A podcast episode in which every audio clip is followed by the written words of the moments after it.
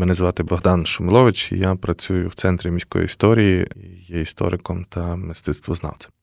І серія наших розмов буде стосуватися того, як ми бачимо те, що ми бачимо.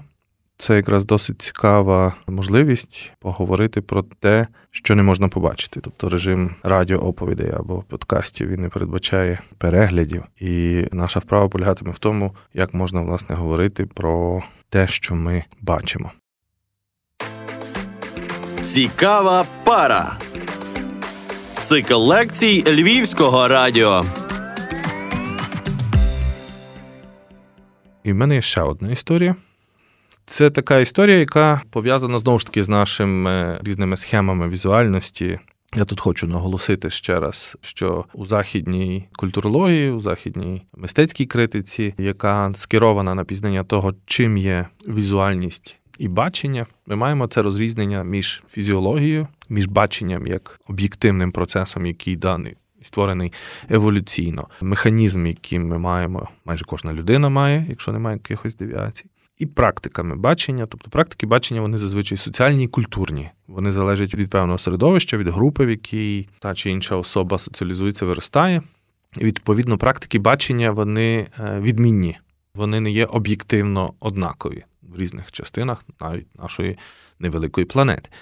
І тому, ну, наприклад, нам може здаватися, що погляд на ікону це норма, та? але в багатьох країнах це по-різному сприймається. І навіть не стільки від країн це залежить, а від певних культурних установок і практик. Ось, наприклад, ми знаємо, що протестанти вони більш схильні вірити в слово, а слово є посередником між різними почуттями. Тобто, якщо ми не дуже довіряємо почуттям, бо почуття можуть бути оманливі, а все-таки думаємо, що слово і мова вони мають більше когнітивної сили, і тому ми маємо святе письмо, та? тобто не маємо просто святого образу, хоча є святі образи, але поклоняються, наприклад, християни в церкві святому письму, книзі. А картини, якби є допоміжним елементом для того, щоб можна було спілкуватися з чимось, що є ну ніби поза цим світом, але що впорядковує, ніби цей світ, ну так як вірять віруючі люди.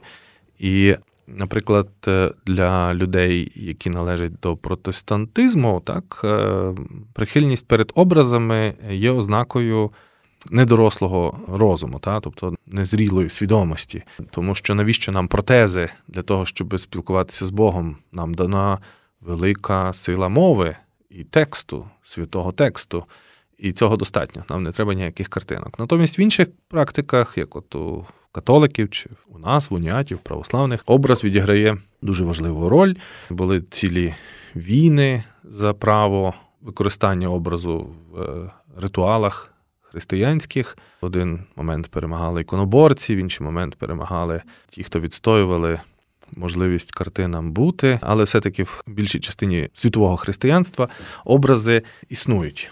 Але це не тільки наша практика. Наприклад, у індусів Існує така практика, називається Дархана, і це нагадує щось е, з католицьких традицій пронесення святих образів, там скульптур чи ікон по місту, та такими ритуальною ходою з поклонінням. Але в практиці Дархана є дуже важливий, так би важлива умова. Люди приходять з багатьох регіонів країни в певні храми подивитися на певний святий образ. Це може бути скульптура, це може бути картина. І Дархана передбачає не тільки те, що ви дивитесь, а вона передбачає стан певного екстатичного спілкування. Та? Тобто це буквально спілкування з Богом, а не просто дивлення на картинку. Тому ці от практики споглядання вони дуже залежать від релігійних, культурних обумов. І навіть наші форми мови вони метафоричні. Та? Тобто, ми, коли ми кажемо, можна бачити, але не видіти, це означає, що ти дивишся, але ти не розумієш. Та? І отут знову ж таки, оця вся гра розуміти. Ми думаємо, що розуміє свідомість, а бачить ніби око. Але насправді, якщо ми пориємось в нашій мові, ми побачимо оці споріднені з санскритом, коли віджняна та на санскриті означає розрізнення між різними знаннями. А в основі цього слова лежить цей корінь, що є і в нашому слові видіти.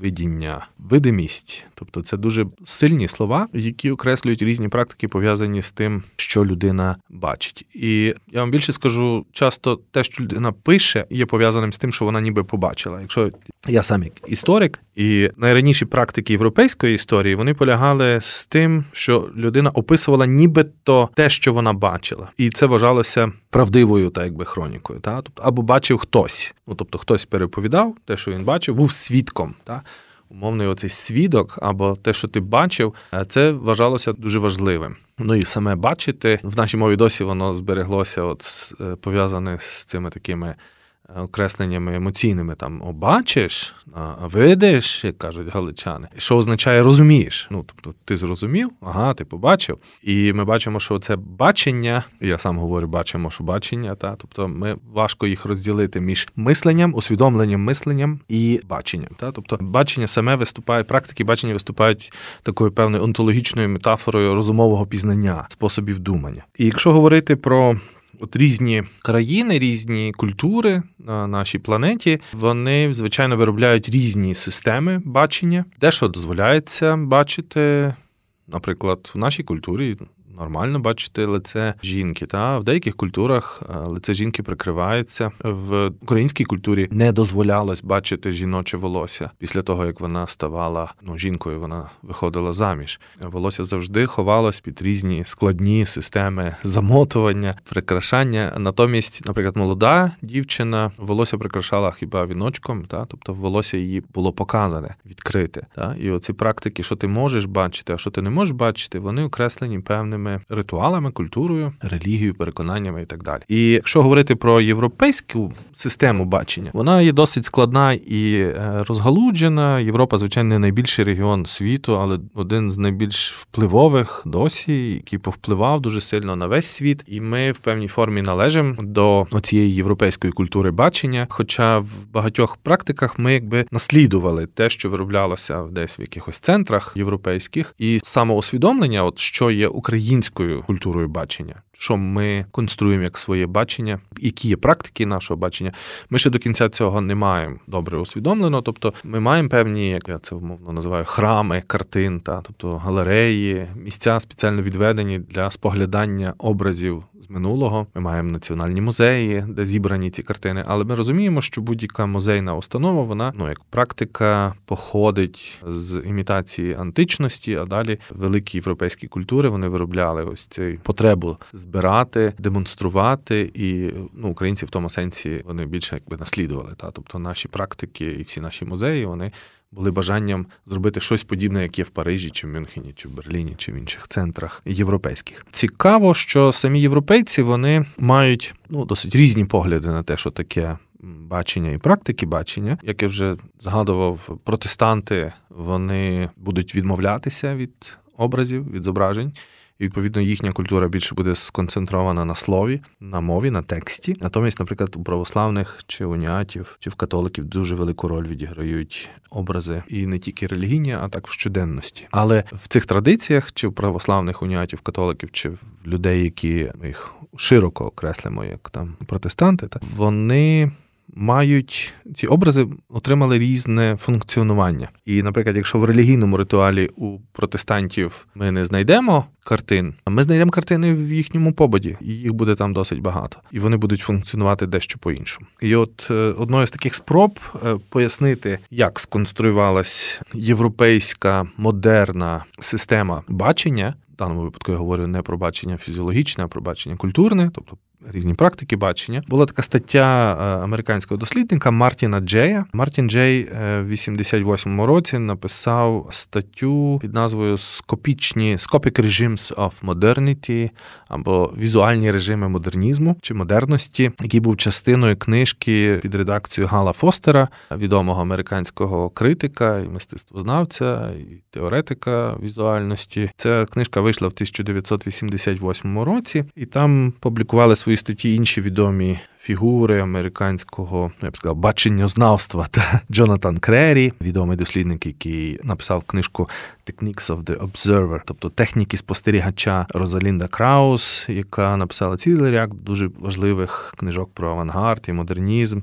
Е, візуальний Норман Брайсон, Жаклін Роуз, тобто це такі відомі досить фігури світового масштабу. І повернуся знову ж таки до Мартіна Джея, бо мені видається, е, для наших слухачів може бути цікавою його погляд на те, як він от уявляє собі європейську систему е, оцих практик бачення. Нагадую, ще раз його стаття називається Scopic Regimes of Modernity. Та, тобто він окреслює важливий період. Він говорить про модерність, і більшість дослідників в різних країнах світу і континентах вони погоджуються, що ми можемо говорити про ранній модернізм десь там з 16-17 століття, але вже такий модернізм, як модернізм е, з 18 століття, і це пов'язано з цілим рядом подій, з падінням абсолютистських режимів, з тим, що загальному, що ми окреслюємо в Європі як просвітництво та enlightenment англійською мовою. І е, просвітництво воно принесло е, досить багато великих змін. І ці зміни вже в 19 столітті а особливо в 20 столітті, були осмислені як як процеси модернізаційні, які окреслили щось, що дуже відрізнялося від попередніх періодів.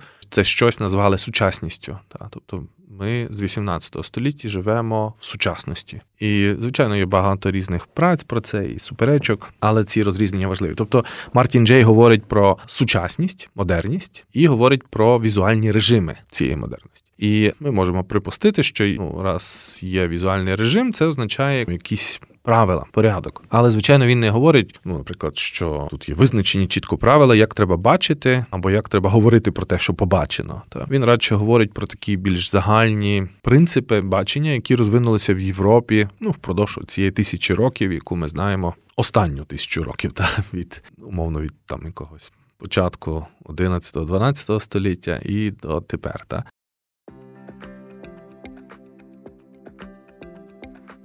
І дуже важливим поворотом в європейському підході до того, як ми дивимося і що ми бачимо, був Ренесанс. І е, як ви напевно знаєте, Ренесанс осмислювався в італійських містах півдня як спроба повернення до античності. Ну, звичайно, мова не йшлась про повернення в вальному сенсі, тому що це вже була християнська Європа, яка мала зовсім інші ціннісні орієнтири, але повернення радше в культурному, в символічному сенсі, повернення до певних форм літератури і відповідно теж візуальних практик. І дуже важливим відкриттям Ренесансу було власне когнітивне пізнання, тобто мисленнєве пізнання картини, як це не дивно. Та? Тобто ми маємо в контексті християнського католицького світу спробу показати зовнішній світ максимально правдиво, але правдиво в не в розумінні, як він є, а в розумінні, як він створений, яка його е, суть яка його онтологічна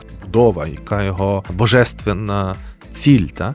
І е, коли вчені Ренесансу вони дивляться на світ навколишній, вони намагаються його розкласти на різні елементи і е, методом порівняння скласти для себе якусь таку картинку, зрозуміти, як ми можемо дивитися, як ми можемо об'єктивно пізнавати оцей божественний світ. І одним з таких відкриттів стала камера обскура. Це коробочка, крізь яку світло, яке проникає. В коробочці є, наприклад, маленький отвір. Якщо світло проникає в темній кімнаті, він створює проекцію зображення на стіні перевернутого зображення. Подібно як це діє в нашому оці. ця камера обскура вона дуже спонукала художників і вчених епохи Ренесансу будувати таку якби об'єктивну картинку. Та тобто вірили, що можна тоді, якщо є якась проекція, вона діє об'єктивно, значить її можна прорахувати, її можна пояснити мовою математики, геометрії. Можна окреслити кості промені, їх накласти на папір, показати. І такі відомі вчені, як Леонардо да Вінчі, вчені художники, Альбрехт Дюрер, вони будуть писати навіть цілі трактати. Наприклад, Дюрер напише трактат про анатомію, де він дуже уважно буде вивчати людське тіло. Дуже багато теж вивчатиме тіло Леонардо, але дуже важливими їхніми відкриттями теж буде оця те, що назвуть її візуальна перспектива. Це розуміння того, що, що ми дивимося вдалечінь можна ідентифікувати якусь точку сходження. Ще раз наголошую, що перспектива не стосується двох очей, е, це не є стереобачення, це монобачення, це так якби умовно, як бачить Бог. бо як ви згадуєте в образах і в картинах. І навіть на американських грошах та Бога показують як всевидяще око. Це одне око, не два ока.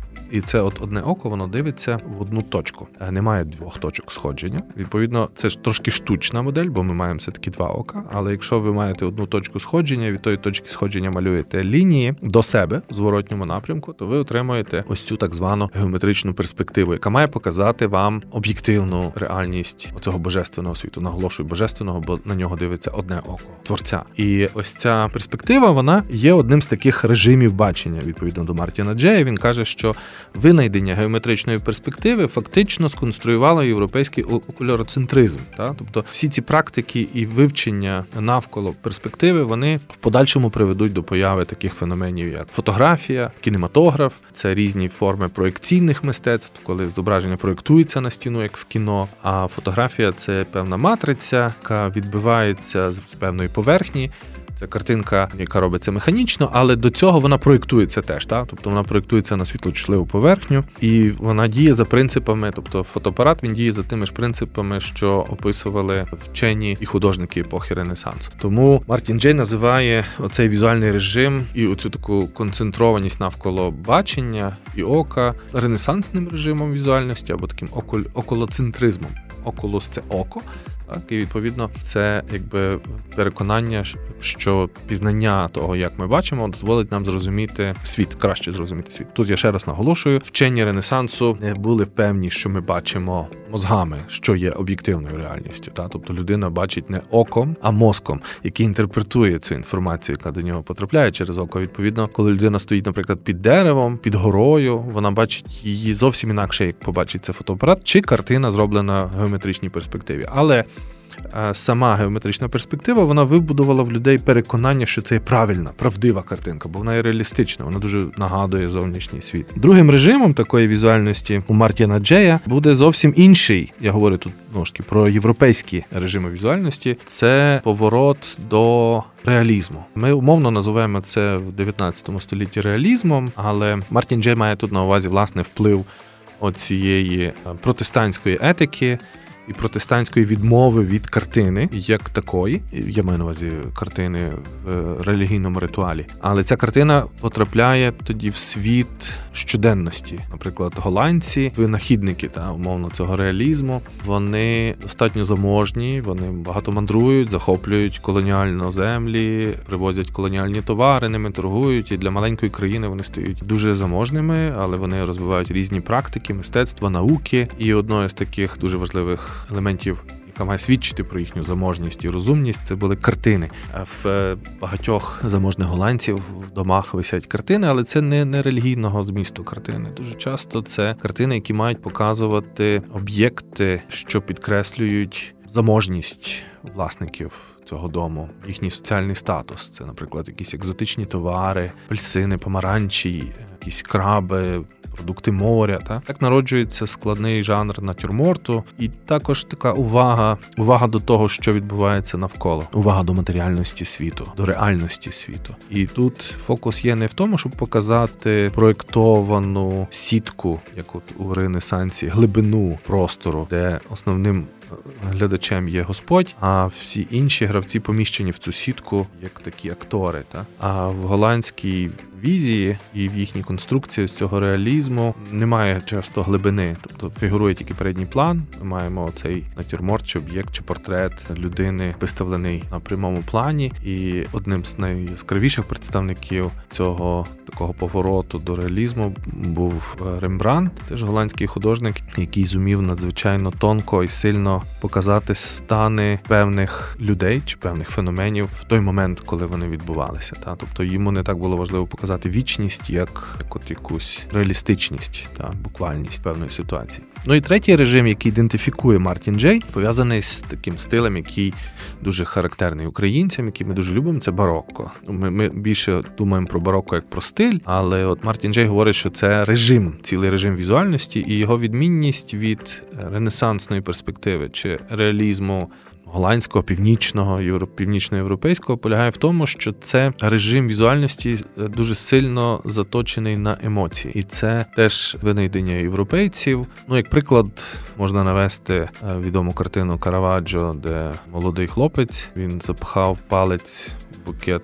Квітів польових там сиділа ящірка, яка його вкусила, і на лиці цього хлопця є така гримаса. Він скорчився, йому неприємно. Він віддьорнув цей палець. І він настільки скривився, таку маску таку зробив, що ти, коли дивишся на ту картину, теж хочеш скривитись тобі якось так. А, мати рідна. І це, власне, винахід був великий Караваджо показати стан певної емоції, яка відбувається в цей момент. Дуже часто ця емоція може бути екстатична, як, наприклад, у Берніні, в екстазі Святої Терези, де майстерно представлена ситуація, коли свята Тереза пересвідчує своє екстатичне спілкування з Богом. Та? Тобто вона якби емоційно, але теж когнітивно змогла е, пізнати те, що невидиме, могла пізнати Бога, і відповідно в картині, а в даному випадку це скульптурна композиція. В скульптурі показаний оцей стан такого екстазу, який ну, для багатьох жартівників, хуліанів е, вони говорили: ну це ж такий оргазмічний стан, тобто вона фактично імітує певний стан оргазму. Але тут важливо розуміти, що це погляд нас, людей вже там пізнішого періоду. А, наприклад, для часів Берніні стан емоційний пов'язаний з певним екстазом, і це може бути сексуальний екстаз, нічим не заперечується тим, що це теж може бути стан такого містичного пізнання, а тобто пов'язаний з божественною естетикою, з емоціями, які ведуть до того, щоб зрозуміти щось, що не є пізнаване розумом, тобто це відмова від подібного. Погляду, як мали протестанти, які казали, Бога можна пізнати через текст і розум. А вони кажуть, Бога можна теж пізнати через емоції і певні екстатичні стани. І оця увага до емоцій, е, яка була ну, розпрацьована естетиці бароко, вона дуже буде важливою теж для різних європейських режимів бачення. Тобто, як ви розумієте, вони не йдуть один за одним. Хоча дуже часто в історії мистецтва вам скажуть, що спочатку там іде Ренесанс, а потім буде там якийсь маньєризм, а потім буде барокко. А в загальному в баченні Мартіна Джея це різні режими і різні фокуси, які дозволяють по-різному побачити світ. І оце цей режим більш такий дослідницький, науковий, який характерний для геометричної перспективи, який вибудує всі ці наші європейські практики конструювання різних машин візуальності, фотоапаратів, кінокамер, відеокамер і так далі. Це режим бароковий режим уваги до емоцій, який дуже важливий всій європейській знову ж таки практиці візуальності. Ну і оцей режим реалізму, представлення того, що відбувається тут і тепер, показання певного стану, який в 19 столітті трансформується в спробу пізнати різні ефекти дня, світла, що ми знаємо з імпресіонізму, так і перетвориться це в таку практику цілого імпресіоністичну, постімпресіоністичну, та тобто е, ловлення моментів реальності, такими, якими вони є. Та тобто, фактично, тут художник перетвориться вже в таку машину ловлення реальності. От і звичайно, таких режимів можна, я думаю, більше назбирати. Е, є такі дослідники, які кажуть, що їх там не три, а вісім і так далі. Але мені видається, ця модель Мартіна Джей досить цікавою для вона ще висказана з кінця 80-х років, але часто повторюється. І ця модель дуже добра для розуміння того, чим є наша наша, і, зокрема, українська візуальність загалом сучасності. В ній є оці всі три елементи: елементи осмисленого наукового бачення світу.